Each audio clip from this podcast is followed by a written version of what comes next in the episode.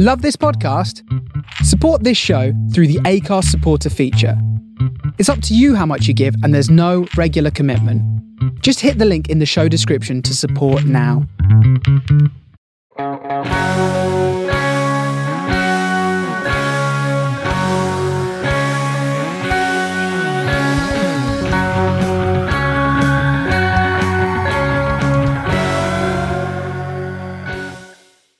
Hello there, and welcome to another episode of Jedi Order Podcast, guys.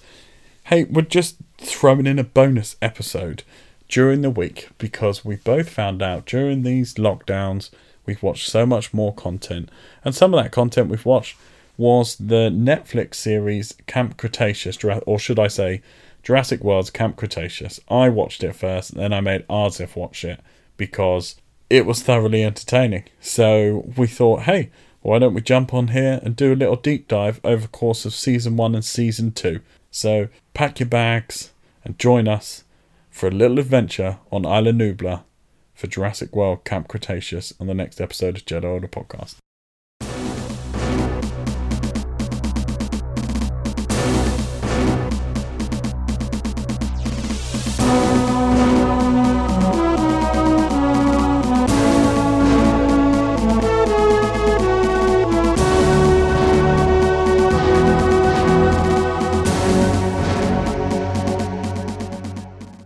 Now it's recording.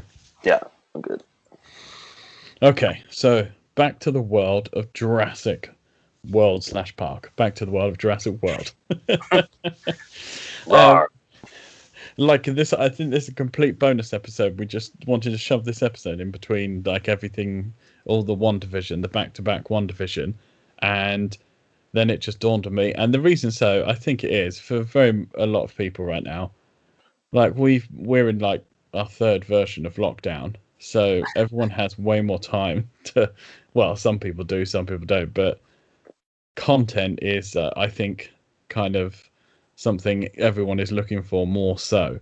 And being a fan of Jurassic, I mean, for me, Jurassic Park, to this date, after seeing it in the cinema, 1993, shows my age, um, still my favorite film of all time. So when it came out, there was an animated series, Jurassic World Camp Cretaceous. And initially, I was just like, oh, that's interesting. An animated Jurassic series. And then didn't really think too much of it. Like, wasn't like, whoa, can't wait till this comes out. Like, week by week, counting down till it came out. But then, of course, it came out, I think, September, October time. The first season came out, 2020. And I just I just needed content, and I was very much happy. Yeah, happy um, dive into Jurassic content. so this is what, and then I didn't watch it straight away. And I mean, now we're here. Arzif has binged like the two seasons because they're only like 20 or 20 to 24 minutes an episode. Mm. And uh, I think it's about eight.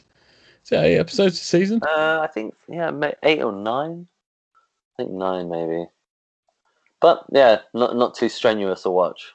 Not too strenuous. So started binging it and had oh, it's eight. Absolute, eight sorry, sorry. It's eight. Eight. So sixteen have come out altogether because season two like came out of nowhere. I really wasn't expecting it to come around so quickly. Hmm. But we thought, hey, let's do an episode on this because do you know what? Over 16 episodes, it's been pretty entertaining. Yeah, yeah. I mean, it's uh, and you know, echoing your sentiments, also a huge, you know, Jurassic Park fan, first and second films particularly. Um, grew up watching them really. I mean, they're so iconic and so so epic.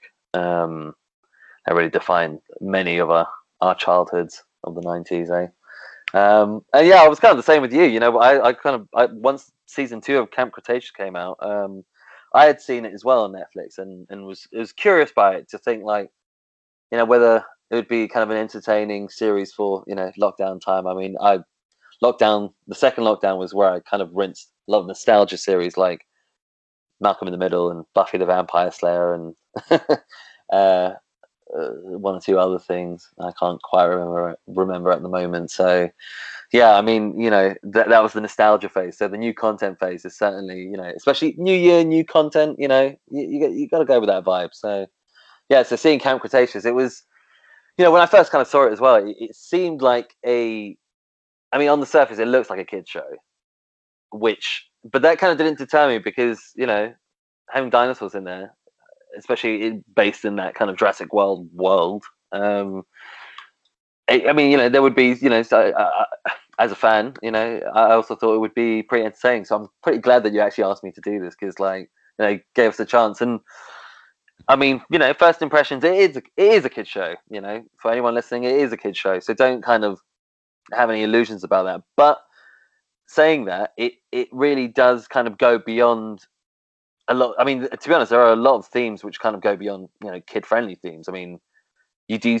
I mean, you don't see it directly, but people do get eaten by the dinosaurs. You know, by the escaped dinosaurs throughout the series, and you know, and there are actually some you know fair few themes that um you know would appeal to like older watchers and and kind of go beyond just kiddie themes. Really, there's a lot of kind of stuff to you know dealing with death and and growing and acceptance of situations and danger and and you know things that you would expect from a, a Jurassic Park theme or world themed uh, series.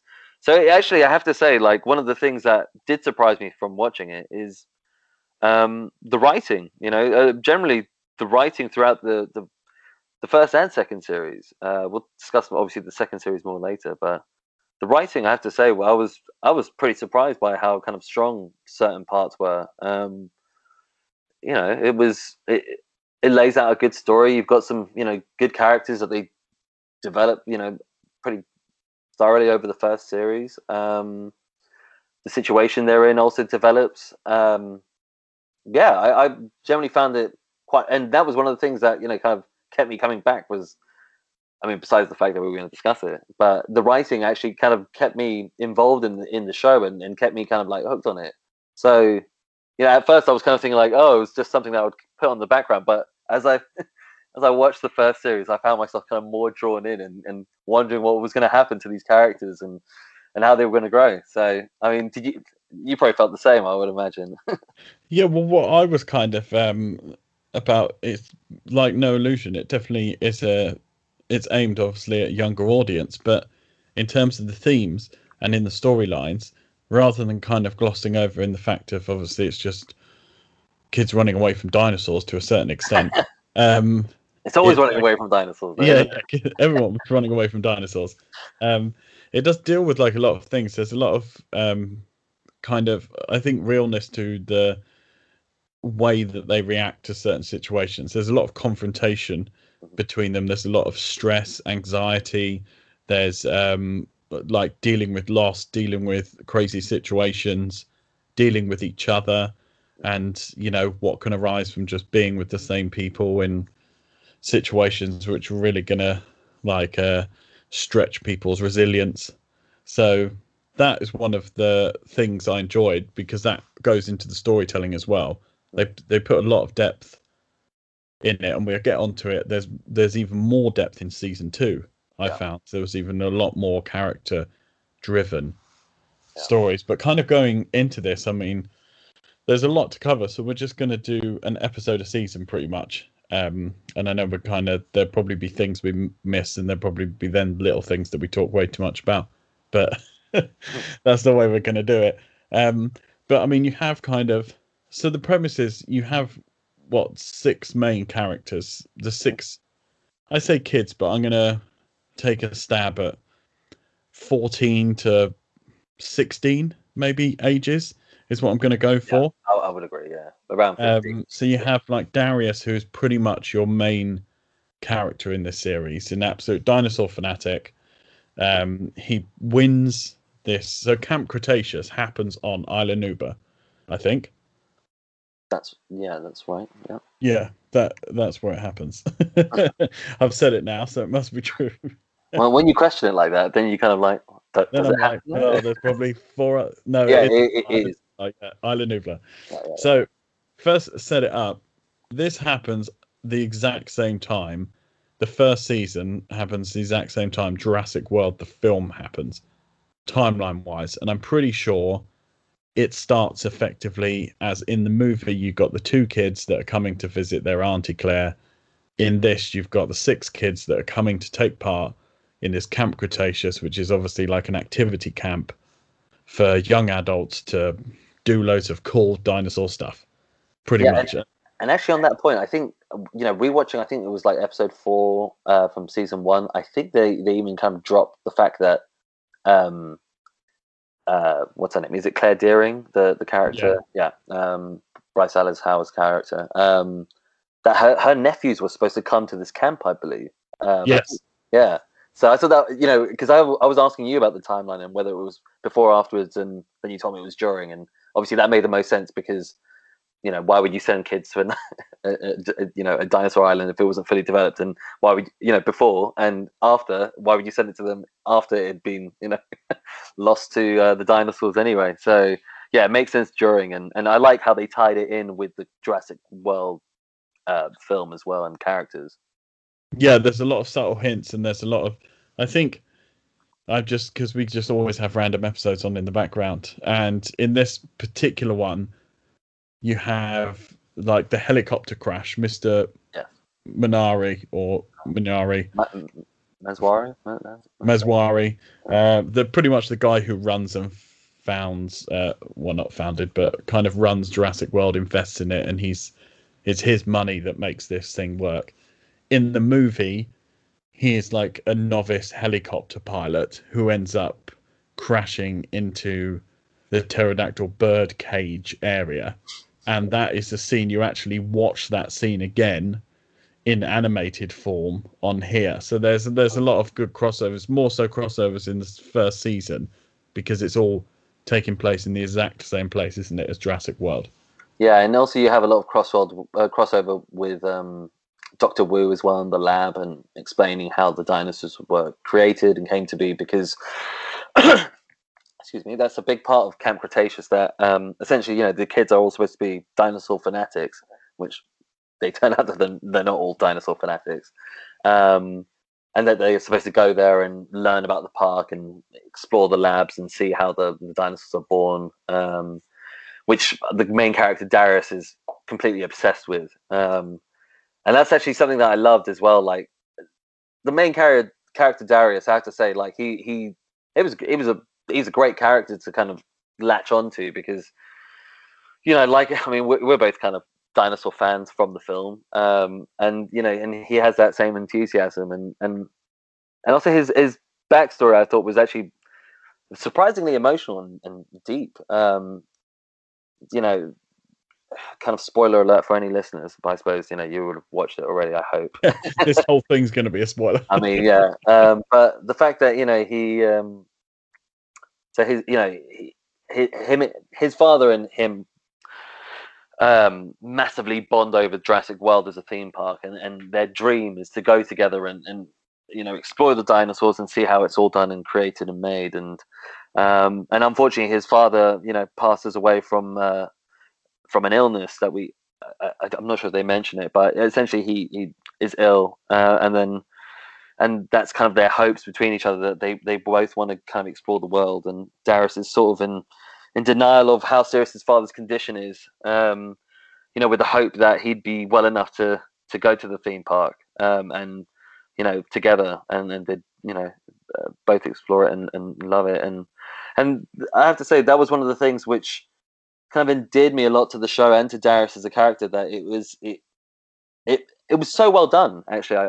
I found. And, and even though it's an animated show it kind of had just as much emotion as like a, a kind of live action film. So seeing the father kind of there and and that passion he kind of instills in darius for discovery and adventure and you know and keeping your head and head held high and, and hope for the you know for better things to come.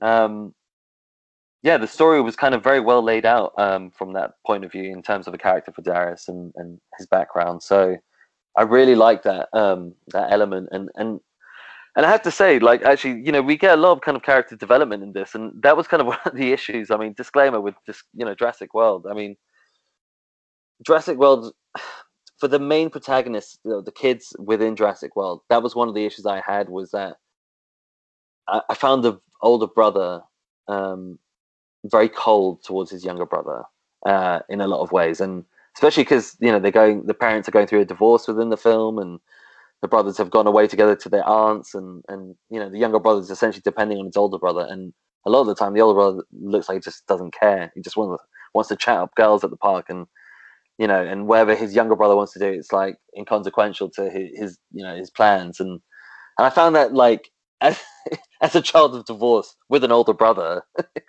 like I found that very difficult to like how cold the brother was to his younger brother.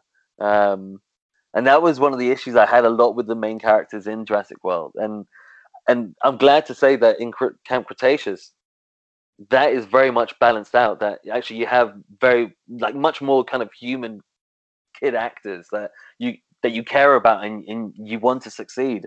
I mean, in Jurassic World, I, I just wanted the older brother to get eaten, you know, um, at many points. you know, there were like there were kind of things about him, like I mean, I know later on he kind of you know grows to love his brother a bit more and everything, but I just found throughout most of the film he's just such a such a dick that it was like, oh god, like kind of rolling my eyes at his at his comments and things. But then within this, like even the kind of annoying characters, you know, from the kids that um that you kind of find in season one. I mean, um there's another character, Kenji, who's the the sort of rich kid. Um and he's kind of like quite egotistical throughout like, you know, the first season and kind of annoying, you know, but he's he pro- provides a lot of comedic relief and actually as the seasons go on, you you endear to him, you know, much more, and he he grows as a character. Yeah. Um, I mean, so like you know, it, it's it's that was one of the great things about Camp Cretaceous that, yeah, like on the surface, it, it seems like just a kind of you know a kid show, but there's actually you know there's there's so much more depth that you can enjoy it like much more and take it much more seriously than even the live action films in some ways, you know. Yeah, yeah, for sure. There's a lot of depth, and it's great. You kind of get time, especially so in the first kind of three episodes of the first season, you get a good amount of time with each of the characters to kind of know what they're all about to a certain extent. And like we have Darius in the lead, like Oz just mentioned, and then Kenji's kind of the rich kid who he's like a self-appointed VIP camper um, and I think he proclaims himself the alpha male of the group on more than one occasion and yeah. the leader, but puts all the decisions on other people. um, delegate. That's what a, a, good leader does. Actually, he says. Yeah, so he's very poignant. I think he's he's also one of those. Uh, there's some family issues there. He's like neglected kid that he kind of lets on to a couple of times or so. But he's I think his dad invests in the island and they have a penthouse on one side of the island that we never get to see, but he talks about it many a time. But you kind of have a really good mix. You have Yaz, who's this kind of a bit of a loner type character. She likes her own company and she's a track athlete. Then um, you kind of Brooklyn is the one who's a influencer, uh-huh. which is a very standard thing in today's world. Yeah. Um, so she's like a travel vlogger, I think. Yeah. I would say that's kind of her main thing. And she's like famous to I don't know, kids or has like 32 million subscribers or something. She's yeah. the only one, which is a key element to a part of it. She's the only one who is allowed her mobile phone. So none of them are allowed their mobile phones, are they? Yeah, yeah. Which is uh, which, which obviously I can't even imagine that being allowed in this day and age. Can you? Just like no, yeah, I mean, you can have your phone. And kids would be like, I don't care if there's dinosaurs. If I'm not having my phone, I'm not going. Absolutely, and also like knowing how Jurassic Park and Worlds always turn out, like to not be able to have a phone just for an emergency is like care. Like, what are you doing? well, the well the writers knew this, didn't they? Yeah. Clearly, while setting it out, they're going, oh, well, I mean, I guess they could have no signal or Wi-Fi. Hey, let's just stop them having from phones completely altogether, and then we don't have to worry about that problem later on down the line. Um, and then you have uh, Sammy Gutierrez, mm-hmm. who is like the really bouncy, full of life, chatty camper. Um, and who else do you have? Oh yeah, and then you have Ben Ben Pincus, who is just like scared of everything possible, like scared of his own shadow, pretty much. So you have you have a full like collective of different people and different styles and different which makes which makes things like this work if you have a bunch of similar people it's not kind of as entertaining is it? But you have this big mixture. So we kind of go on this journey in the first in the first few episodes. And i think even in the first episode there's like a small dinosaur that kind of which i know those tiny little dinosaurs that end up eat people if they're in packs don't they? That kind of jumps on and they kind of capture it. The two um camp leaders who Yeah. are the two adults uh, who are very much present in the first season get separated Roxy. yeah roxy and dave um Which and Roxy's uh, voiced by Jameela Jamil, which I was Yeah. like, which I think is she's probably the biggest name attached to the series in terms of actors. Um, I would, uh, especially in season one. Yeah. for sure. Because I know you get Stephanie Beatriz, um, who is from Brooklyn Nine Nine.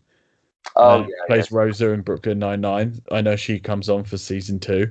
Um, but yes, I mean, hey, this this isn't exactly like Netflix just having a little go at something here. This is fully backed. You've got Spielberg, Colin Trevorrow, and Frank Marshall all in the producer chairs for this.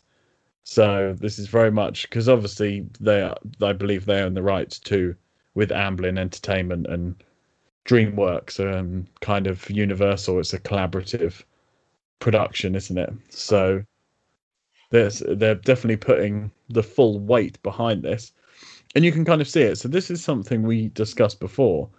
The animation in this is in some like you can clearly see Mm. when they're like when you get a main dinosaur like in a, Indominus Rex Yeah. or a T Rex, the money has been spent because sometimes these things look real, almost as if they do in the films, and then you clearly see when they when they decide to skimp on animation yeah. in other scenes and go, "Oh, stuff it! No one's going to really care about that kid's hairdo." yeah, yeah, absolutely. You know, that's the that's such a funny kind of element throughout the, the series that I was kind of very undecided on, and that some of the characters and they, and they don't always look bad. Sometimes they look really good, and then other scenes they just look really undetailed and and just I don't know, like kind of plain and sort of uncared for. But then anytime a, a dinosaur comes along in any sort of aspect, it, it looks amazing, and it's so so detailed and actually, you know, pretty scary. I mean, you know, they match up to the live action kind of dinosaurs. Um, I mean, particularly the Indominus Rex and um, and the T Rex as well. That I mean, they look good. Um, so yeah, for me, I found that really strange actually how they could, you know, detail some elements like so well, and then the kind of character elements sort of fall down at points. Um, and actually, I don't know, and for for some reason that made me feel like it was more of a a kid show in some ways, like that, like those sorts of details between the kids are like not kind of as taken. I don't know why that would say. You know, I'm, I'm sure kids also have quality control, but I don't know. Like as a kid like myself, you know, I uh, when I, when I was a kid, I should say, I'm not a kid now. Well, I'm sort of in some ways, but um, You're not a kid now sitting here discussing Jurassic World Camp Cretaceous. yes, Hey man, I'm not a kid now. So about this animated dinosaur series. yeah. uh, but as a kid, I, I you know, I, I suppose those sorts of like details would have, you know, I wouldn't have cared as much about them. But like now, it's like I notice them more, I suppose. But yeah, so I don't know. Like, yeah, the, the the animation is a mixed bag, people. So you know, keep that in mind. But the dinosaurs look awesome. I have to throw that in. You've Like, been waiting all twenty something minutes to say that, haven't you? To- no, you you told me how great, you, how much you loved it the other day, so I had to throw it in at some point. But but they really do, you know, and and you know, um, and, and as I said, like you know, the characters do look pretty awesome at points. Um, like you know, the kind of the, scenes I mentioned earlier, like Darius and his dad, like in the hospital and things like that. You know, those are really nicely done and kind of because obviously it's quite a weighty emotional scene, so they don't really cut back on that. But then yeah, with with the campers kind of like on the island or talking between each other, I found that some of those like scenes were, and some of the movements were also a bit clunky uh, at points, but but generally, you know, but it, yeah, I mean, you know, it, it does maintain a fairly high standard when it comes to the, the kind of wildlife and and you know, the, the the dinosaur elements of that. So at least you know that's that the, that's covered, which is important. yeah, yeah, it's important. But one one thing which is interesting, well, interesting, don't know if that's the right word, but in terms of like, it doesn't shy away from giving you exactly what you want from a Jurassic series or show or anything. It's like dinosaur confrontation kind of yeah. scenarios where someone might get eaten. Yeah. So I mean, and that it does like they're pretty chilled out about these kids. I think we get in the first kind of episodes, don't we? We kind of get that little dinosaur jump. I uh, know in the first episode, I think they fall into a velociraptor cage. Yeah, that's like, right, I yeah. think that happens in the first episode, and there's like constant things, and then they get like taken away by the herd. Yeah, and one of those gyrospheres sinks, and they nearly die in a gyrosphere in I think episode two pterodactyls um, chasing them, and so it's kind of like they don't kind of shy back, and that's the first kind of the first three episodes is just setting everything up. It's setting you up with uh, like character development, like the situation where they are, what they're going to experiencing, and everybody being like, "Woo, gung ho! This is Camp Cretaceous," and we're teenagers, and this is going to be cool. I mean, this is not going to be cool, but yeah, it's going to be cool. I don't care if it's cool or not. you know, classic like that's the way of. Uh, that's the way they go with their kind of teenager responses, which seem to change every halfway through an episode, don't they? Mm. But it's kind of, but as soon as you get to episode four, that's it. Everything, every you're in right in line with the Indominus Rex getting free, and it suddenly goes from. I think that's the last time it properly feels like a kids show. Yeah and from then on you go straight into like the interactions with the Indominus Rex, mm. multiple people getting eaten, yeah, um, and this kind of setting it up for what Camp Cretaceous is going to be. But you also get the future. Yeah, absolutely, and you also get those kind of elements between the main characters as well. It's not just like always dinosaur related. It's like there's like social frictions between them. You know, um, I mean, as we find, you know, with Sammy, she's kind of awkward and you're not really sure why she's there. But then, uh, you know, as the series develops, you find out that she's actually, uh, you know, a spy essentially for a, um, a rival corporation um, to InGen. And so, like, that kind of, you know, um, influences the actions she takes in regards to, you know, she, she takes Brooklyn's phone uh, and doesn't tell her and then breaks it and, and all of that kind of and Brooklyn's there accusing her, and you can see like you know the, the awkwardness seething up between them, and so that you know that there are kind of it's not just always like this sort of dinosaur. I mean, I mean, it is a dinosaur drama in terms of everything. You know, the dinosaurs cause all the uh, you know the the the tension, I suppose. You know, in lots of respects, but you know, you get some you know kind of personal moments and character development between the character, you know, between the main characters, and and that was actually one of the things that I do enjoy um, throughout season one is that you, you you kind of have these interpersonal fights, but then obviously through the situations and overcoming them in, in a variety of ways and not overcoming them in certain uh, you know areas that um it kind of brings them closer together and makes the whole thing kind of more believable and actually yeah you know even though the main sort of you know a lot of stereotypical traits within the characters are kind of ticked off it's it's nice to see again like on the strengths of the writing that like how it kind of start how they come together really as a gang in the group and and you know and as you know kind of sets you up for season two even better really um as well you know. So it's uh yeah it, it again credit to the writing really um being quite strong and, and thought out and and and also the character development that each character is kind of developed and they all kind of come to terms with their sort of limitations and and they know what their strengths are and they you know kind of all of them rely on those things but then as the series develops, they realize that they can't rely on them and that they have to rely on each other. Um, and then that and that's what that that's what bonds them really, which is you know generally quite a, a nice sort of uh, you know sentiment throughout. Also, what I love about it is one thing that never gets old, and it's like they thought of a lot of different ways to make it work. It's the kind of nearly getting eaten mm. a lot which happens because of the yeah. they really take advantage of the variety of different predator dinosaurs, uh, carnivores that they've got out there, which could be a, as a threat to these guys, and um, I really like the canoeing scene, Yeah. which ends us up in the big kind of well, it looks like SeaWorld, doesn't it? Where they Oh. would have had shampoo, uh, shampoo. yeah, well, you know, SeaWorld, but they're really scared of shampoo. Um, Shampoo the whale. maybe, or out. yeah, wash and go. So like, you know, any of those. But no, there's there's a welcome to Jurassic World episode, which is episode six of the first season. And um this is where they end up on some canoes and they end up in the main kind of I don't know what it's called. It's like the water tank viewing area where they usually film that it's like a lagoon, isn't it? It's the lagoon Yeah. for the Mosasaurus, I think it's yeah, called. Mosasaurus, that's the one. Yeah, I was And, wondering. uh, yeah. But they, they call it welcome to Jurassic World but it's just the way they get out it's like yaz stepping up to pretty much she saves the day kind of Yeah.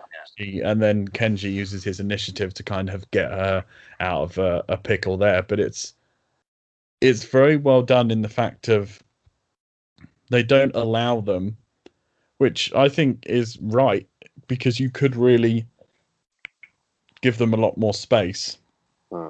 in terms of setting themselves like aside from all the dino action and finding a place to kind of chill out and regroup but they don't really give them that for the whole of the first season. There's always one or two threats on life isn't there? But what i was what i was getting to is i've just really liked the writing around those particular scenes is all always pretty well done pretty well like nail biting tense Yeah.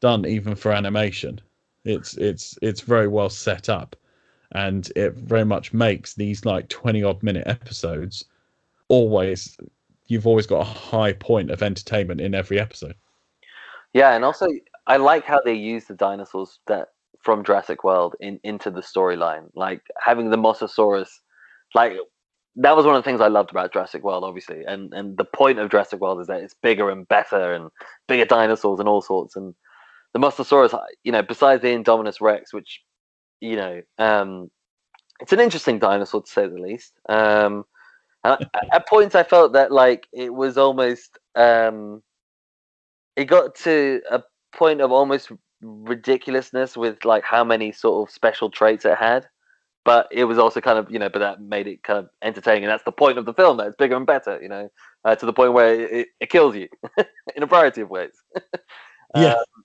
but dinosaurs like the mosasaurus like i have to say i really loved in jurassic world because you know i mean seeing the size of it and imagining you know something under the water that is that large and also you know that um that dangerous i mean it's it's it's a, a kind of great freaky monster to have into the mix. And i love the way that actually that episode this episode episode five that we're both kind of you know got in the in the background i love the way that that um that kayak scene develops into that they end up in that tank and then that becomes like this really tense scene and and you know and and and Yaz steps up to save the day and you know it, it that was a great scene i thought and and i loved the way they used it and and that familiar element. So yeah i i completely agree. It, there's the writing that it you know relying on those jurassic world monsters and themes and and, and sets as well setups um it doesn't feel like it's treading over old ground. It actually feels that it's created um the, the, the tension that's created is, is done in a completely new way through through the, this kind of writing and, and setup and from the characters as well. And yeah and credit to the series you know because i mean now we have like two jurassic world films as well. So there's you know quite a lot of source material to sort of draw from and actually to you know its credit. It, it draws on that but it doesn't rely on it to the point where you were essentially rewatching Jurassic World, but through the eyes of kids. You know, it's it's it's a sort of it's a different setup. You know, we see a different side of the island. We see different sides of characters. You know, I mean, it's um, yeah, it was it, that was a great scene. I have to say. Um, I'm seeing it now as well, and it's it's yeah, freaky. as we uh, as we talk about like monsters because it's a one thing that me and Art are massive fans of mon- big monster movies like kaiju godzilla kong monster movies which we're gonna get into uh, later on this year anyway with the amount of like great content that's coming out but. I really want to see more of that Mosasaurus, and I know I think you see it like a clip of it. Well, you obviously see it at the beginning of Jurassic World: Fallen Kingdom, plays a big part there, and once again, I think you see it when it's initially being let out because they accidentally let it out of the lagoon, don't they? So Mhm. I think you see a slight clip of it where it's almost trying to eat us, eat well more than one surfer.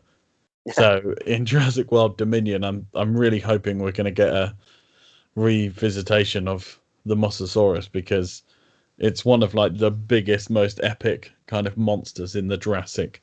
Uh-huh. kind of game. So it'd be great to see that play a bigger part. But it's it's one thing after another in terms of like this particular first season. It's really well set up.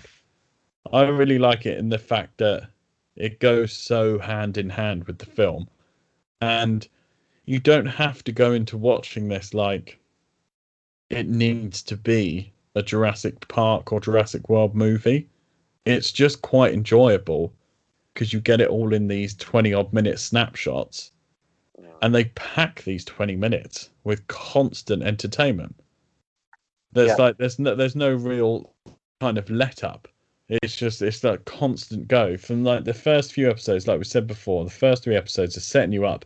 And even stuff happens in those as well.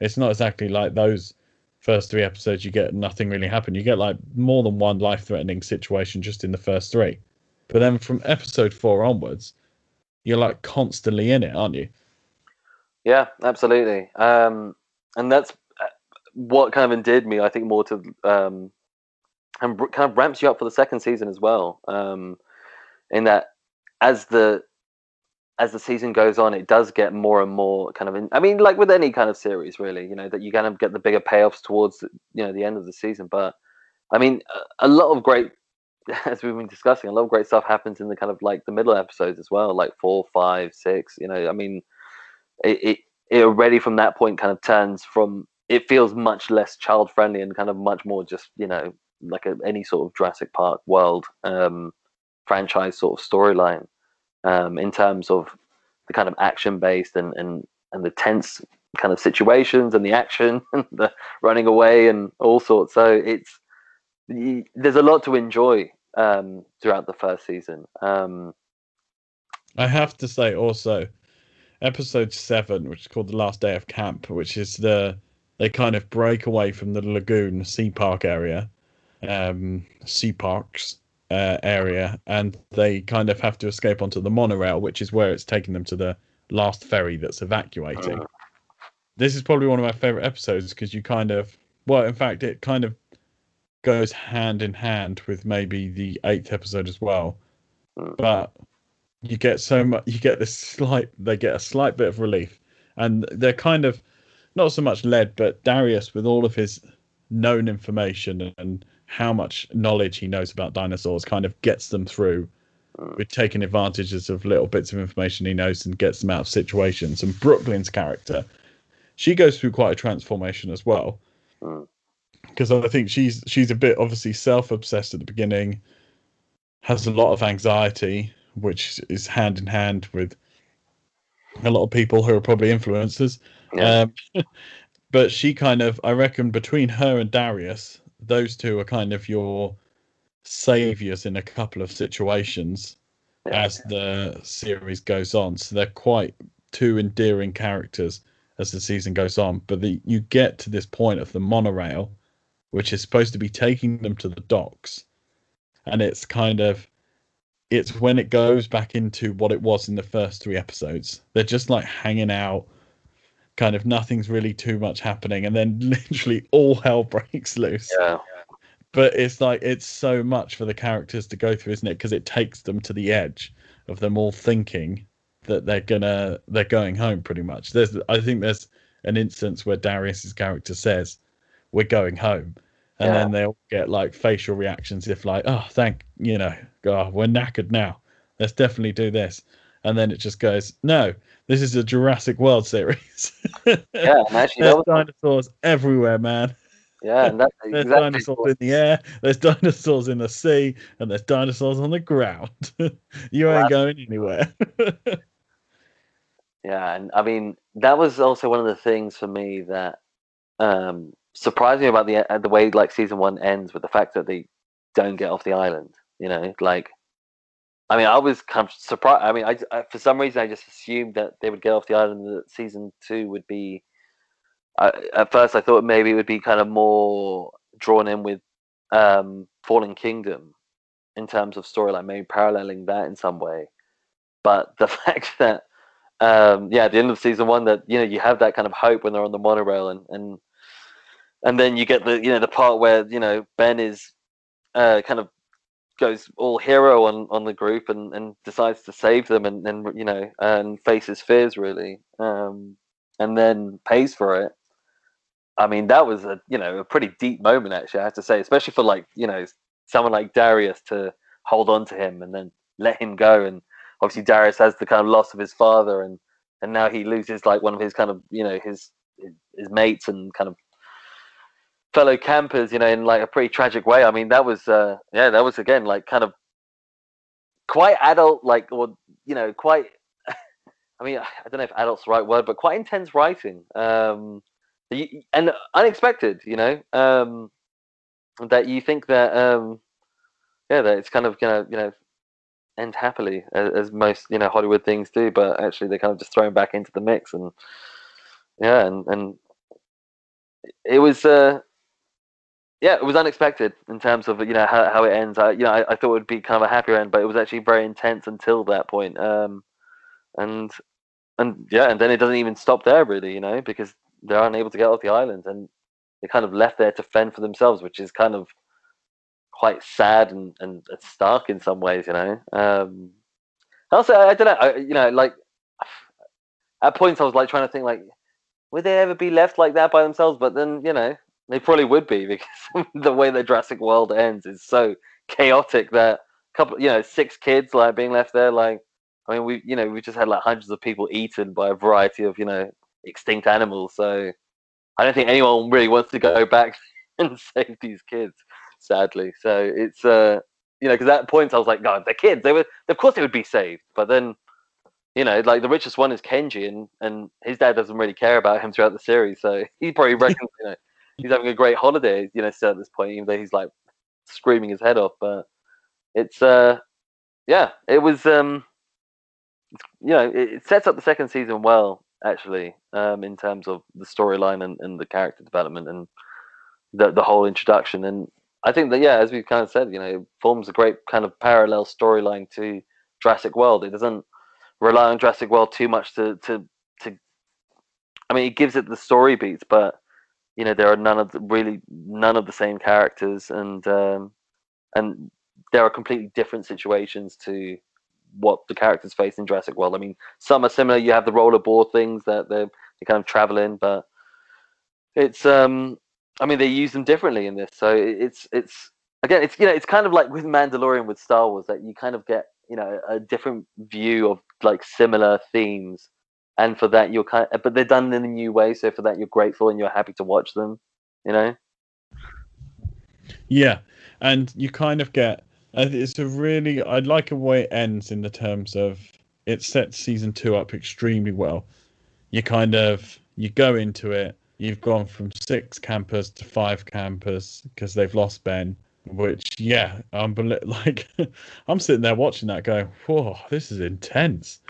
like when when they actually lose him, and you're just like, "Okay, this is you know, this isn't really light-hearted at all. This is, but this is entertaining. That's what it is. The whole this is the whole thing about this show which I'm hoping is going to go on for many a season, it's really entertaining. Mm. I think it knows its audience. It's it knows what people want to see from it in terms of the combination between characters and dinosaurs, and it plays on that well. And having 20, 24 minute long episodes, it can sit in that, can't it? It can sit in it really well with packing one like good dinosaur interaction per episode, and you're pretty much you're ticking a lot of boxes for a lot of Jurassic fans. Yeah, definitely. Um, and that's what makes it satisfying as a Jurassic fan. Yeah, as you said, it, it, it's you get everything you want really, um, and also you know, and yeah, I mean, I thought it was quite an interesting kind of, you know, as I, as well as we've been saying with all the characters, really, they all kind of have their sort of development points um, that make them kind of all fairly intriguing characters, and and you know, like from Brooklyn kind of admitting that she's um, kind of depend, you know, like a lot of her kind of self worth is dependent on what people think of her, and uh, obviously Darius just kind of wants to have a great time with dinosaurs, but also you know he he's it's almost like he's obligated to because of like the the relationship with his father and how much his father loved him as well. And and you know you see a lot of that. And then uh, you know and also Sammy as a character because at points you know with Sammy as a character I was like oh my god like what is her deal? You know? Um she just seems quite like awkward and strange. And it was quite interesting that she becomes the sort of you know I mean the, I mean that she's a spy but not in the kind of sense of um what was it? What was the computer guy in the in Jurassic Park one called? Um, the one who goes to steal the DNA. Oh, Dennis. Dennis, that's it. I was going to say Newman from Seinfeld, but you know, um, which he is. But you know, she doesn't I have will not that. be drawn into another debate about your finances, Dennis. Exactly, and but we don't get that with Sammy. You instead you get kind of Sammy, you know, actually kind of quite sadly that her family's her family's being threatened by this sort of competitor of InGen to do their bidding for, you know, for her to do their bidding, uh, which is essentially stealing like you know billion dollar worth of you know dinosaur DNA, which is you know like no no short kind of ask. So that you know, so there are kind of familiar elements, but the way they they're kind of you know repositioned in this series, it, it makes it kind of entertaining, you know, um, throughout really.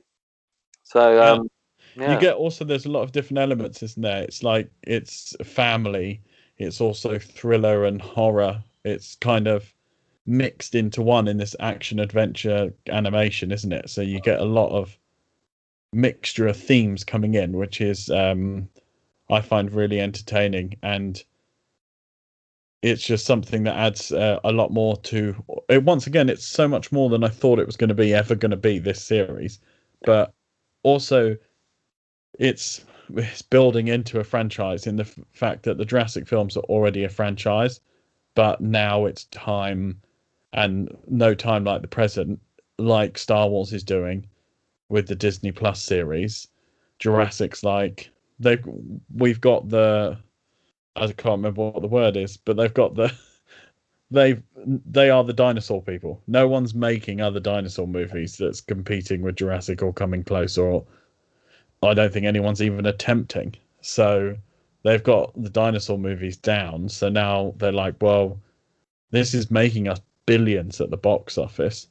Let's expand it and let's go. Let's go in this way. I'm I'm fully preparing that you're probably going to get at some point a live action Jurassic series. Yeah, I was just going to say, and, and actually, you know, from off the back of this, I mean, I think it could work really well. You know, I mean, we've just discussed in the past how, like, you know, we. I mean, again, like something like The Mandalorian, that you know, you, you, it's a series that you know it could go either way in terms of taking the Star Wars universe and, and creating a, an original storyline in it. But actually, it's um, it's been done so well recently that it almost feels like you're missing out on on that sort of development time for characters and situations if you don't make it as a series these days. And you know, from this, I mean, I think a live action would work great if you if you know you had some kind of effective writing and it's always about the writing. You know, if the writing is good and you know you have people who love the franchise and they they want to do it service like good service that they want to develop like good storylines and original ideas and themes then you know why the hell not you know um and as I said, like you know, for me, you know, a lot of my hangups with Jurassic World were with some of the main characters. That actually, I thought that you know they were like undeveloped and and you know, and they well they could have like you know used more to them to kind of endear you more to them. Um, well, use more of the, the, the situation that they're in to endear you more to them. Um, and actually, you know, if maybe if it was a series, they you know they, they would have had more time to develop it like kind of more scenarios to, to develop them in you know um, rather than just having like a kind of 15 minute intro at the beginning of a film and then they're kind of thrown into the situation um, so it's it's yeah so i mean it, yeah, uh, you know, I, our, our official endorsement for a live action Jurassic Park has just been just been stated. You know, so, Stated, we stand by it, and we will never go back on our word. unless it's crap, because then you know, Yeah. disown the idea right away. then we won't review every episode. we bow Yeah. out halfway and hold our heads high with dignity. like the mighty T Rex. yeah, exactly.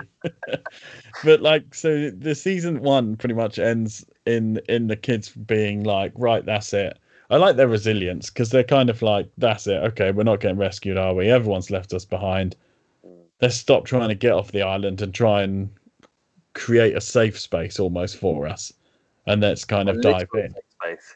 Like, Yeah, safe space. okay, guys, there's an island full of dinosaurs. What we need is a safe space. I'm sure it's going to be really easy to find. Um, but then, of course, so we get season two, and I know you preferred season two even more than season one. So what what was it that kind of like took you there in terms of really enjoying that kind of development of the story and characters in season two? Because I know that was like a big key point for you. Yeah, so I mean, I think you know, as we kind of you know discussed with season one, that there were at points it felt like there were like more child friendly elements, maybe in the kind of earlier episodes and setting up the characters. But by the time you get to season two, they've already been through so much that that's kind of all past it actually. And and season two dives much more into, um, you know, as you said, like they're they're, you know, they've come to terms with with the fact they're on this island and they're just and they're looking to survive and make the best of the situation. And and it's almost like they've kind of grown up in that time. And and because of that the the situations and the conversations are are more and also they've, they've become more friends. So like things kind of matter more and and you know you, you have kind of more emotional connections and speeches kind of between them and and that you know and it feels more you know you kind of grow with with them as as a friendship group. And I, I thought season two again like on the strength of the writing was really effective in portraying a lot of those kind of character developments and the scenario developments. And you know i mean i mean ultimately for me the thing i loved about season two was really ben's development you know? I mean i have to say that episode of ben you know being by himself on the island and what he does after he's um he's kind of you know dropped from the the, the monorail in season one i mean that really for me i i love that episode. I really loved ben as a character you know? Like in the beginning he is you know a complete wimp and, and completely scared of his own shadow and everything and you find out that he didn't want to go to the island. I mean his mum sent him there against you know so so he could toughen up. And and you know the way he's reintroduced into season two i mean it, you kind of expect it in some ways because you you know you don't see him die. You know you, you, we don't see him get eaten by any dinosaurs thankfully. But you know you, you- you're unsure what happens. And in the first few episodes they don't they don't reintroduce him right away. Um the way he kind of is reintroduces from saving the characters from you know the the the poacher they're running away from and and you know and he comes in with you know and also he has his dinosaur bumpy of course you know from season one and who's all grown up and and actually you know that was because you're unsure as to like how much time passes you know to, between like you know season one and season two and and that is a you know a real indicator and seeing his episode and the way he kind of spends his time and and the kind of badass he becomes you know i have to say like that was one of the things that i really enjoyed. You know i loved seeing him getting over his fears and then a whole load more you know. I mean he really i mean you know there's points where he's battling with the indominus rex which is kind of unbelievable but i loved it you know. I thought it was it was a great kind of you know because he's so fed up of of his own fears and being on the island and having to deal with it all that you know it, it, it's he kind of goes like good crazy you know i mean he, he goes like he becomes like a jurassic world tarzan um and Jurassic World Tarzan. yeah and and and, love. and he becomes it's a, gr- it's a it. great character. He's, he's, he's, he's, you really endear to him, and I really love that that writing and that situation set up, and and how it comes about. And again, you know, the the animation doesn't let up, so all the dinosaur scenes are bloody awesome, you know. And there's and you kind of get more of that, and and you know, more battling and kind of. um so yeah, season two was was great in a lot of ways. I mean, yeah, loved it. That episode you talk about, which is episode five, is that's how long it is until you get to Mm. um, see Ben and kind of you you you're with him from the moment he falls from the monorail. Um, to which you think at the end of season one he's a goner pretty much, and um, so do they. So you you kind of well, that's one thing over the first four episodes before you get the return of Ben. That's an element that you get is them all dealing with the kind of grief of losing him, and it just comes in in and out because they they never real get a lot of time, do they, to settle in the terms that they're always running away from dinosaurs, and this is the first scene you see them in. They're running away from a dinosaur that then immediately gets eaten by a T Rex at the same time, whilst they're like hiding behind uh, a fallen tree as the T Rex kind of just devours this dinosaur. and you, you just go, oh, yeah, I mean, this can't have been too relaxing for them, can it? You're like constantly running away. But the thing watching the Ben episode when you eventually you like travel through time in the sense of him from falling and you go a fair few weeks maybe maybe a month or, Yeah, I was thinking it was almost like a month and a half or two.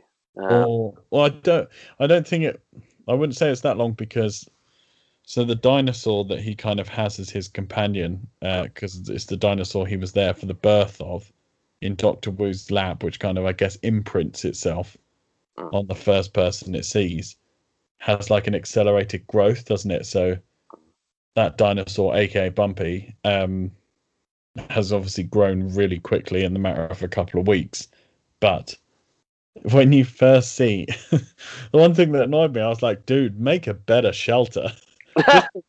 Just putting some sticks up and like in a couple of leaves against a, a like a fallen tree on the floor is not a safe space and, and it's not even large enough for both of them. You know, he's always there, kind of like getting his bed jacked. It's like just extend it.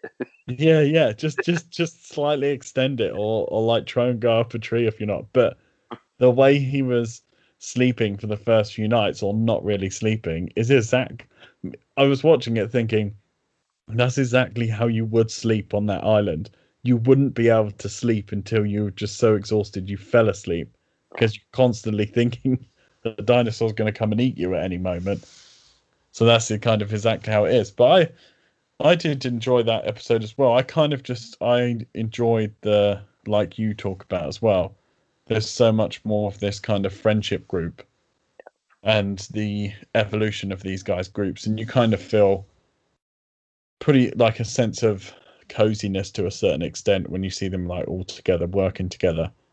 But they, what I do love about season two are the different elements, and one of those elements is bringing in these big game hunters Yeah, they they feel that they've there's other people on the island, and these other people, one of which is played by uh, Stephanie Beatriz from Brooklyn Nine Nine, who plays Rose in Brooklyn Nine Nine. So you get these this couple called I want to say Tiff and Mitch. Tiff and Mitch. So eco tourist is what they kind of suspicious eco tourists. um, where they kind of, I mean, to be fair to them, to a certain extent, at the beginning, they do save the kids, don't they? Yeah, yeah, they do, and I agree. Like interesting characters to add into it, um, and interesting in the way that um, it brings Darius in as well, and and that relationship with his father and how he kind of warms to Mitch uh, and Tiff, and and and essentially how they win his trust over. Um, and you know, knowing his kind of background and seeing that situation unfold, I mean, you kind of know that there's some suspicious element there. I mean, no one really, you know, being an eco tourist on an island where people have just, you know, um, run away screaming and probably hundreds have been dead and stuff. It's uh, it's a little bit suspicious to say the least. Um, but it was um, it's it's yeah, it, uh, they they used well. I thought um, you know in in the season and kind of. And, and the way they develop as well, yeah, like you know, at the beginning, like the fact that they kind of endear themselves to them and save them, obviously, and and and they connect with Darius and how you know, and also because it's interesting as well because of the group dynamic that at this point Darius is being such a help to the group and and done so much in terms of saving them and you know, educating them on the different dinosaurs and, and generally keeping their spirits up that you know he's kind of that that element is is manipulated um, by Mitch and Tiff. Um, which is you know again you have like interesting writing to kind of show how the group dynamic de- evolves and develops over over the two seasons.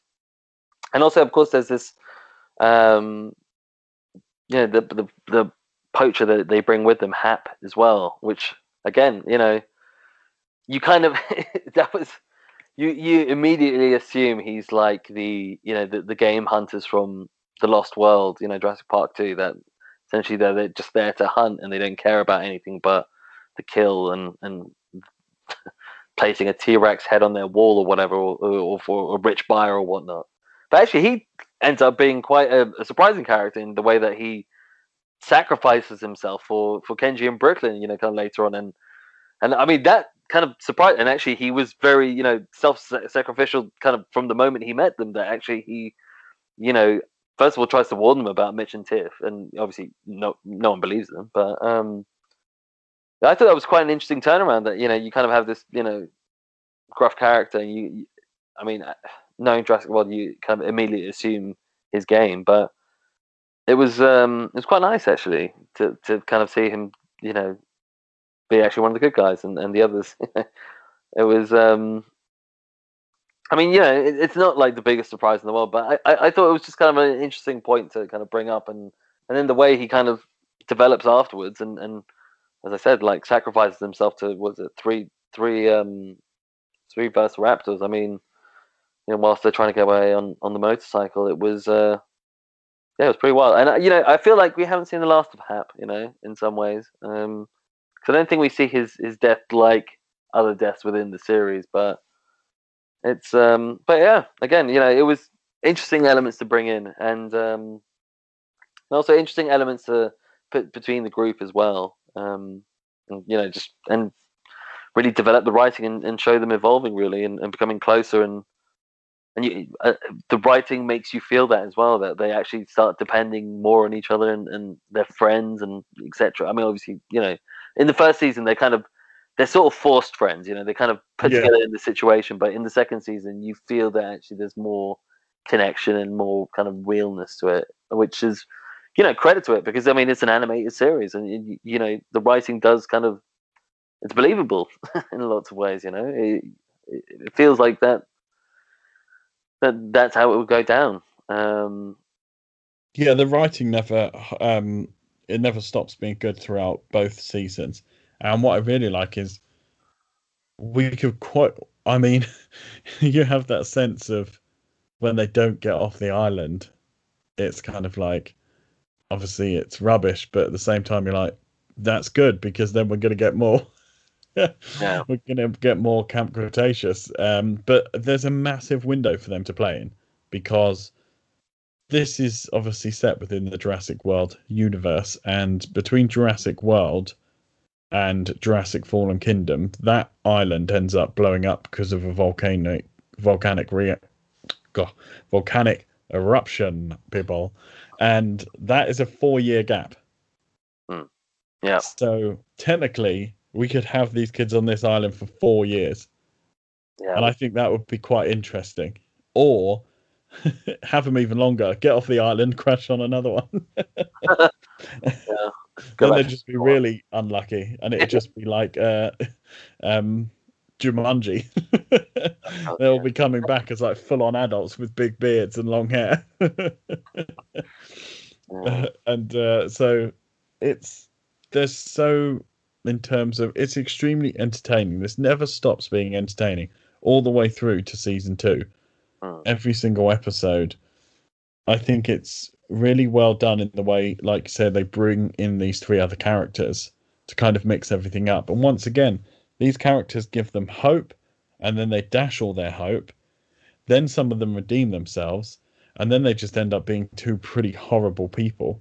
Yeah. I mean, really horrible people, because it gets to a point that Tiff, who is played by Stephanie Beatriz, who is the um, wife of Mitch, who are these like were ecotourists, but they're not really. They're just big game hunters. She just sacrifices her husband to a dinosaur. yeah, yeah, yeah. like he gets caught in one of the traps that they've laid down, and then she's like, she's pretty much got the choice of help him try and get down, or take his gun and let him get eaten. And I'm like, whoa. yeah, I mean, I, I thought that was. I, I, laughed at that as well, and also it was interesting because again, they they're almost more villainous than you know um, the villains that you get in in the Jurassic Park films. You know, uh, no one is really that evil to that level, but you know, um, in this kid show, you know, you, essentially are watching the definition of evil, you know, and I mean to the point where they're just even willing to screw over each other, like the cl- people closest to them, which was, uh, yeah, it was quite, um, quite funny. Uh, but you know, you're also relieved once they get eaten as well, because like, but um, yeah, they were. It was, you know, again, but that's kind of one of the surprising things about this season that like again, you don't you, you realize that uh, once you realize that they're evil, it's like okay, yeah, they're evil, but actually they're like they end up just getting colder and colder, like up until the point where they get eaten, and you know by that point you're like ah, just do away with them already. Like there's no redeeming features for them. Just hate them. Yeah. cheering for the Indominus Rex. You know? they one, go evil really quickly. Yeah, yeah. So it's um, yeah. So it was um, interesting. It, it, you know, again, like, but the, what I, I again what, one of the big things which I liked about the second season, once you kind of come to terms with the fact that like the kids aren't getting off the island, is is how different the second season is to the first one. I mean, obviously it was going to be different, but it's um, I mean, there are I mean all the kind of elements of the um, you know, the camp counselors and the the in the InGen kind of infrastructure are completely gone, uh, which is kind of surprising as well because again, like you know, the fact that they I said kind of um, earlier, the fact that they have six kids on an island stranded and just no one cares. It's it's like uh, on on one you know one hand you're like, how is that possible? But then on the other hand, who the hell wants to go back to an island filled with dinosaurs where there's just been a massive tragedy and everyone's you know fleed you know in uh, in panic. So you know you're not you're not too surprised. But then you know it, having this kind of I mean, essentially relying on, on mainly on, on the six main characters. I think that w- what's kind of interesting about the second season is that that's the source of the writing, but it, it pulls it off in a way where, as I said, you know, you, uh, you they develop as, as friends, they develop as characters massively, um, and you you endear to them a lot. You know that it, it, it, it was it's an entertaining watch. You know, it and as you know. I, I think it could be with with certain other series, especially with, when they kind of aim more towards kids. Uh, as an adult, sometimes you just end up getting fed up with like kind of like little annoyances or things which are kind of like cheaply written. Like, I mean, I don't know if you've watched Cobra Kai recently, Ben. Have you watched it at all? I haven't started it, but it's it's one of those things which is kind of on a watch list because I know people. I keep hearing that it's really, really good. Mm. And I remember watching the first couple of episodes of when YouTube, I think, first released it a few years Yeah, ago. And I think the first couple of episodes are free, and then you had to subscribe to the YouTube YouTube streaming service, which I don't know if that ever really took off. Um, which is maybe why Cobra Kai is now on Netflix. Um, but no, I haven't. I haven't watched any more than that. I mean, but a lot of people Yeah. say it. So right.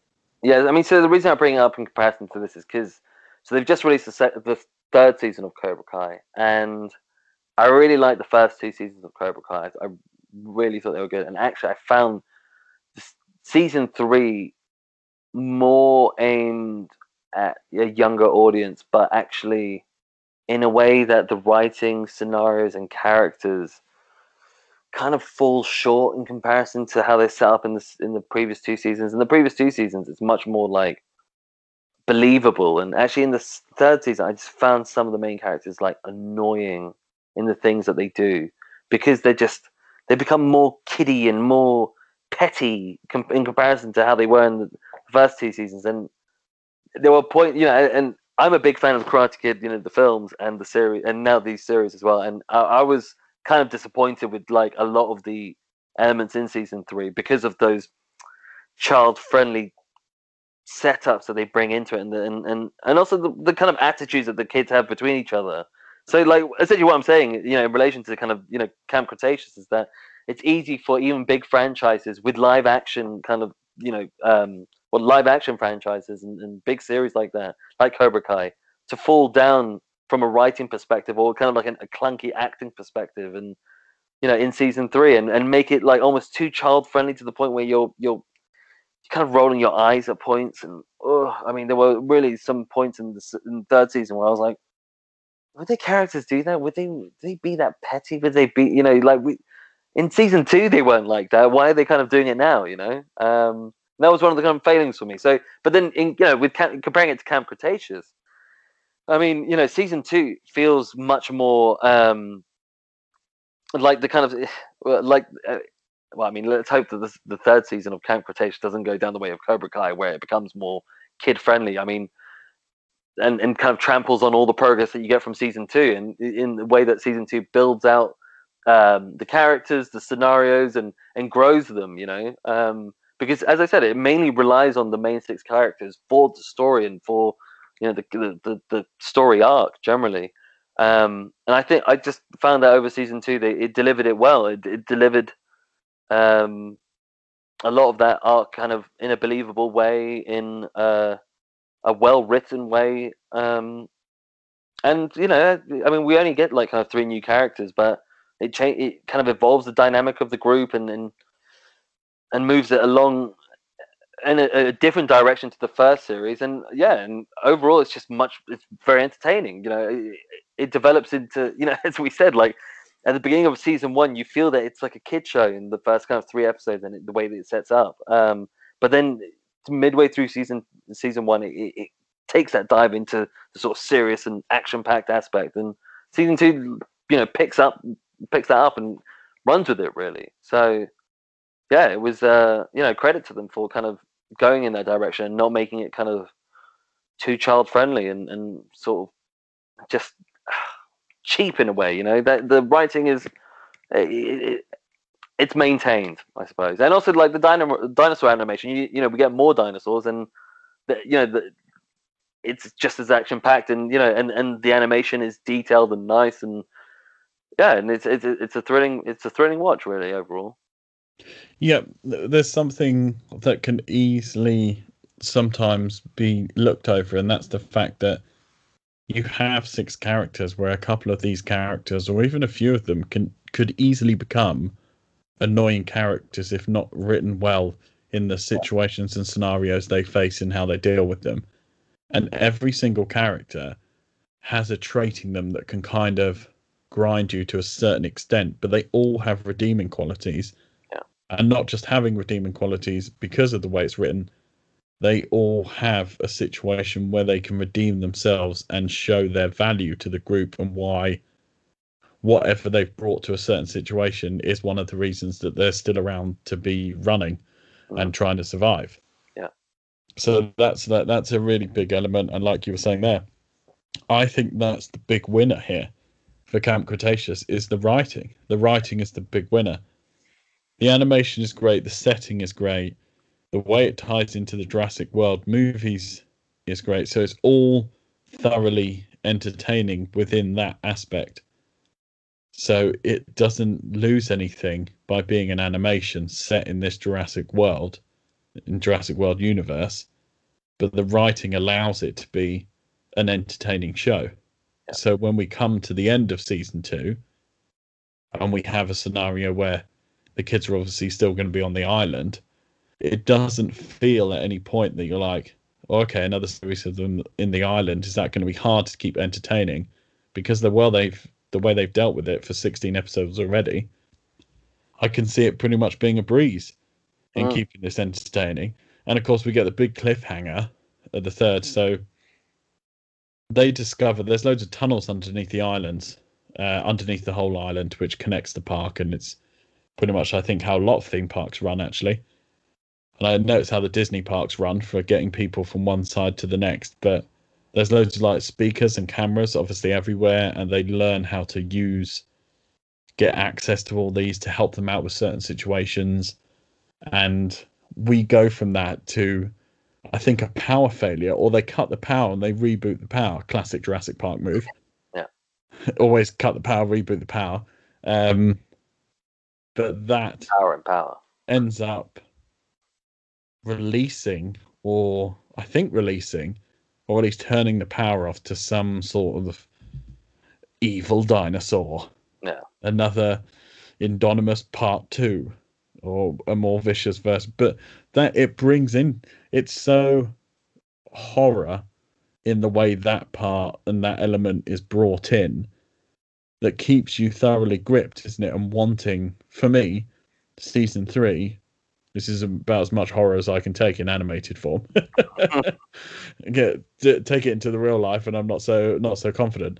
But in animated form, that's what kind of gears you up. For you. Like, I'm fully prepared for whatever's behind this door, for them to be running from just this one dinosaur for eight episodes, because it's all so well written. Once again, this is the writing. This is the thing that gels this whole two seasons of this series together. The writing makes it so enjoyable and you wanting to come back again Yeah. and again and again to watch the episodes and come back again to watch season three.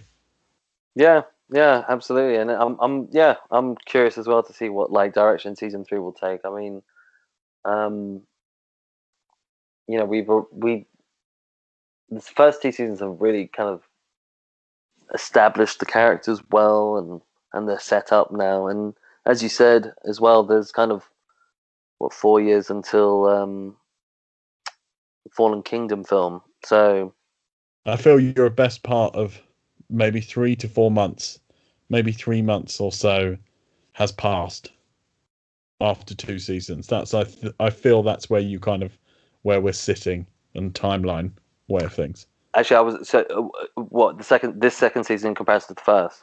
In in terms of yes, in terms of the second season jumps a lot further in time because a few episodes in they go back to their own camp, they try and rebuild the camp, Yeah. and that's before so I think they were scratching off some days on there, and uh, I was they because were scratching off some days on the wall, and Yeah. I'm pretty sure it was probably about a couple of months or so worth. I think I think it was actually just over a month. So I think you were right earlier when you said it was like it was about a, a month and a week or something like that. So because I yeah I was I, but I was just, but th- know, but that's from the point that they're making that camp. So it might be actually a couple of months to be honest. You know, Yeah. like from when they actually were left on the island and then formed it. So um, but yeah, it's uh, I mean depending on yeah I, I'm gonna you know I, I'm I want to wait until season three and see what direction they do take it in because if it you know as I said like a show like Cobra Kai which is bloody great um overall but like seeing how like you know elements of season three started falling down um you know I want to see it with Camp Cretaceous like because we it, it has been to a, a you know a high quality kind of across the two seasons you know what they do with season three and and yeah and bringing kind of another dinosaur I mean I'm kind of glad that they do because you know why not? You know, it, it's it's that element of Jurassic World that you know they they they were always doing bigger and better things, and why not have a kind of crazy dinosaur that's now really hungry because it's been abandoned, and then you know is able to get free because of a, a power failure, which is expected on, on this island. So it's um yeah uh, you know let's see what they do with it. Um, but you know I mean ultimately, if they keep the kind of same setup in terms of production and uh, and writers, um, I saw at the beginning of this episode. I think they're mainly written by someone called Josie Campbell. Don't know who that is. Keep up the great work, Josie, because honestly, it's, it's, bring Josie back for season three. Um, because that's uh, you know that's what is making this show so watchable, um, and the characters so believable, and so you know, yeah. Let's. I'm, I'm I'm curious to see what they'll do. I mean, what do you reckon they'll do with season three? Do you reckon we'll get, get kind of more of a a culmination of um, Indominus Rex and you know the Mosasaurus kind of clashing with this new dinosaur and things like that, or more character development? I mean, I'm, what do you reckon? I think I think we're gonna get clashes with this new dinosaur. I think that's gonna be an underlining storyline which goes throughout maybe the entirety of the third season. I think you're gonna get an attempt at leaving the island that they've created. but I don't feel that they're going to make it. So you're either going to get shipwrecked back on this island at a different point or placement of the island, or they're going to get shipwrecked on another island which also has dinosaurs on it. so, or there's going to be, I reckon, one of the main things that might happen is a separation of the group. Mm. They've been very much together, so to pull extra strain on everything that's been happening, I think you're going to get a separation of the group, and I think that's what's going to test everybody's resilience to a new level. Yeah. That would, that, I feel that's what kind of I would like to see, not for the whole entire arc, but it might be interesting to like a couple of episodes of them kind of in two different directions. I wonder if we'll uh, see Kenji's penthouse. I'm waiting for Kenji's penthouse. I want to see Kenji's penthouse. Like he talks up like all you know the, how rich he is and things like that. I mean, the penthouse is probably going to take up like a fairly big chunk of the island. You know, be Yeah. up with satellite phones and food and all the things they need to get off. But it's um, well, yeah, we'll we'll, we'll see. You know, I'm I'm. It'd be interesting to see that kind of side. You know, the other VIP side of you know what um, Jurassic World was planning before it fell to its almost inevitable destiny. I mean, I, have to say it is it's funny. See, you know, it, one of the things which I find kind of funny with the whole Camp Cretaceous thing is, uh, I mean, I it's just hilarious how they thought that you know having a kids camp on the dinosaur island, you know, after everything that happens with Jurassic Park, you know, one and the Lost World and Jurassic Park three, uh, like that. well, well, remember they don't exist now.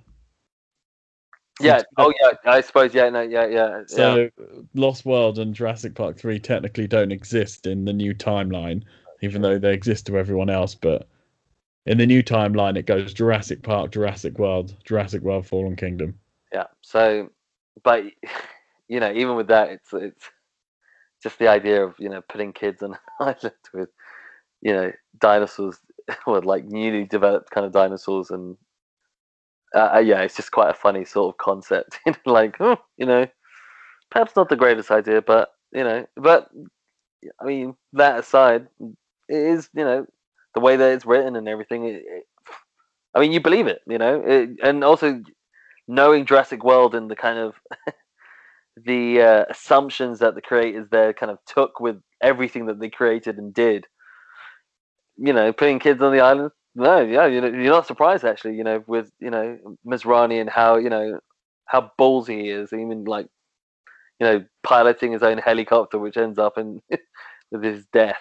Um, so yeah, it, it's there's a lot of kind of things that you know wouldn't surprise. But yeah, I mean, with season two, I'm I'm I'm curious to see what they'll do. Um, yeah, maybe they'll try and build a boat and try and get off, and then end up on another island, which is just even worse. but then they'll have all the skills by that point to to battle those things. But um, and also Ben, because you know Ben is now a certified badass and and dinosaur kind of battler. Um, as well as Bumpy as well. I, I, I like the relationship Ben has with Bumpy. I think that's quite funny. Um, and also the way that you know how Bumpy proves to be, you know, an, an asset to the, their survival. Well, now he's grown into like a full on Yeah, beast. gigantic dinosaur Yeah. beast. So, yeah. It's um, so yeah. I mean, if yeah, it's it's an interesting. I, I'm I'm you know, let's see where it goes. Let's see where it goes. Um, overall, I'm just I'm very much happy for any Jurassic content coming our way. Um, I'm very very excited about Dominion. It's almost like Jurassic's version of Avengers Endgame, bringing all the original cast back, trying to make it all work. But I have faith in them, and as I know, I think I saw from a, a statement that they put out the other day, and I don't know who, in sense, was probably like a studio head, but in terms of like Jurassic Park, uh, Jurassic World Dominion is the end to that chapter of storytelling. But I feel that they want to do so much more, and they should. They really, really should, because there's a lot of love for the Jurassic films, and I feel there always will be. And if you're bringing out a Jurassic film once every I don't know, two to four years, there's always going to be an audience. There's always going to be an audience, and if you really think about it, I just feel there's so many more stories to be told. I, I agree, but I do think there are limitations with um, some of the filmmaking aspects. I mean, I, I like I said, like I, I like with um, the Jurassic World films, the first one I had some pretty serious reservations with it. I actually thought Fallen Kingdom was a better film um, overall, even though it's rated worse than the first one. I, I preferred it. Um, it's more of a horror film, isn't it? Yeah, and it's kind of more uh, just real in some ways. I, I just felt the first one, the you know, like you know, with the with the kids, kind of their relationship. I mean, that I just didn't like at all. I, I, you know, there was some really painfully obvious like product placements in the film that felt a little bit, a bit cringeworthy. Um, You're not talking about the bottle of Coca Cola and fixing the motorbike, are you? I mean, there's the bottle of Coke. There's the Mercedes sign, like kind of from a Jeep, like rolls right up into your face. There's you know the kids listening to his Apple phone, and that's like clearly displayed. I mean, there was some really like uh, like things that you're like, okay, we get it. You know, in Starbucks, you know, in in the in the park that's completely destroyed, but the the logo is you know fully visible. Like the dinosaur clearly has you know no issue with taking out the Starbucks coffee. You know, like I don't know if it's a fan or something. Maybe you know they spelled its name right or something, but you know it's um. They just needed their coffee hit, didn't they? I don't think they wanted to um, stop that from happening in any way. So they just needed yeah. to, it was in their Dino contract that you needed to keep Starbucks safe. Yeah, but so so I had reservations with the the first uh, Jurassic World. Not you know, but obviously I will obviously watch the third film because like you know, like you Ben, I'm I'm a big fan of the franchise. Um, the, I mean, particularly the early films. And I love dinosaur action anyway. Big monster action is always, you know, up my street. So I'm, I'm yeah. I mean, yeah, I will watch the third film. But you know, as as we've discussed with you know, um, on this episode, a Jurassic World or Jurassic series of sorts, you know, that would be something I'd definitely be open to. You know, um, a live action one. Um, you know, I mean, because we've already got this series, but a live action series would be would be great. And you know, and I mean, like we've mentioned, it would be a, a real opportunity for them to develop either kind of uh, concepts or dinosaurs and characters properly without feeling that they have to kind of do it all within like a two-hour frame. You know, like by stretching it out to um, you know slightly longer through a series, it just allows them to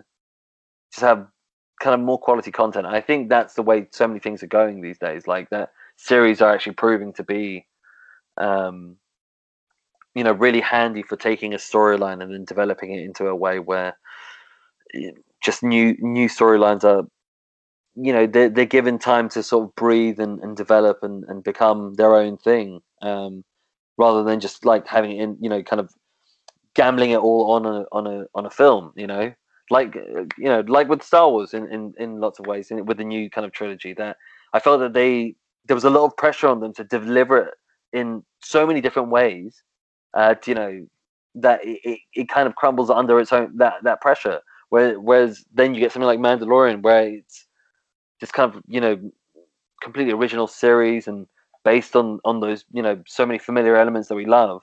But then because it is a series and because its own individual thing, it, it it develops into like something spectacular because of it being it. You know, because of that breathing space and that sort of you know creative freedom that the writers also have you know in, in terms of a love franchise. And so you know uh, you know a Jurassic you know live action series would be um yeah would be great you know? I mean that, that's what I, I'd kind of like hope that they do in the future.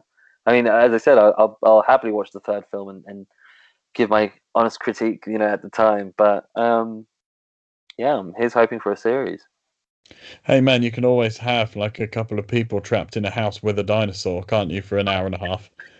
so, well, like Jurassic Soul or something. like that. What's the um? There's there's a couple of famous films like that, isn't there? Isn't there one with a tiger? I feel that there's one with a tiger, and then there's another one, a recent one, Crawl, which is um with two alligators or crocodiles in the house. Yeah, in the flooded house. Yeah. Um, yeah. Yeah, I actually I was gonna watch. Especially if you get some some of those cheeky velociraptors with their door handling skills. maybe maybe it's like maybe they've domesticated themselves and they go you know they're going in and out the house houses because they're able to use you know handles. So you know, that could be a fun surreal concept. Yeah. At home with the velociraptors. What's for dinner here? Like I don't know. We ate all the kids, so Ju- Jurassic presents Home Alone, the Rex series. it's just like a kid left at home at Christmas, but accidentally with a velociraptor as well. yeah, Home Alone Two: Lost in the Lost World.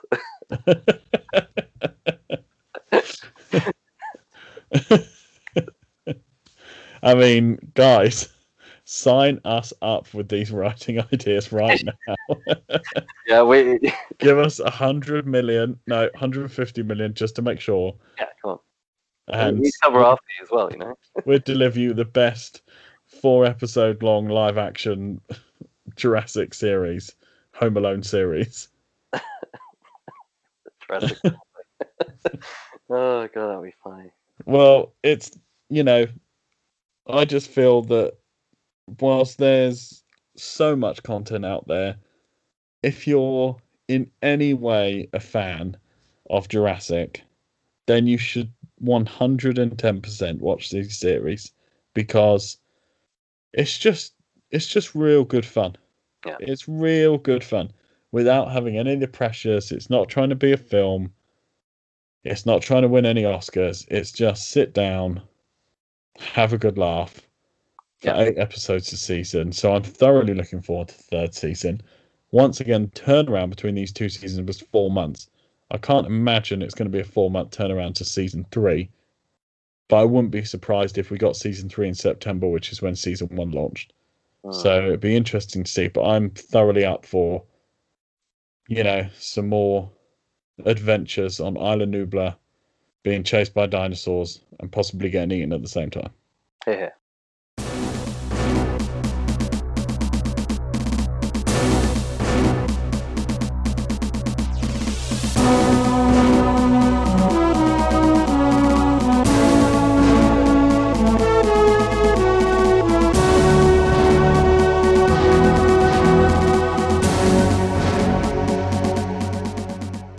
Hi guys, thanks for listening to another episode of Jedi Order Podcast. Don't forget to like, comment, and subscribe, and may the force be with you.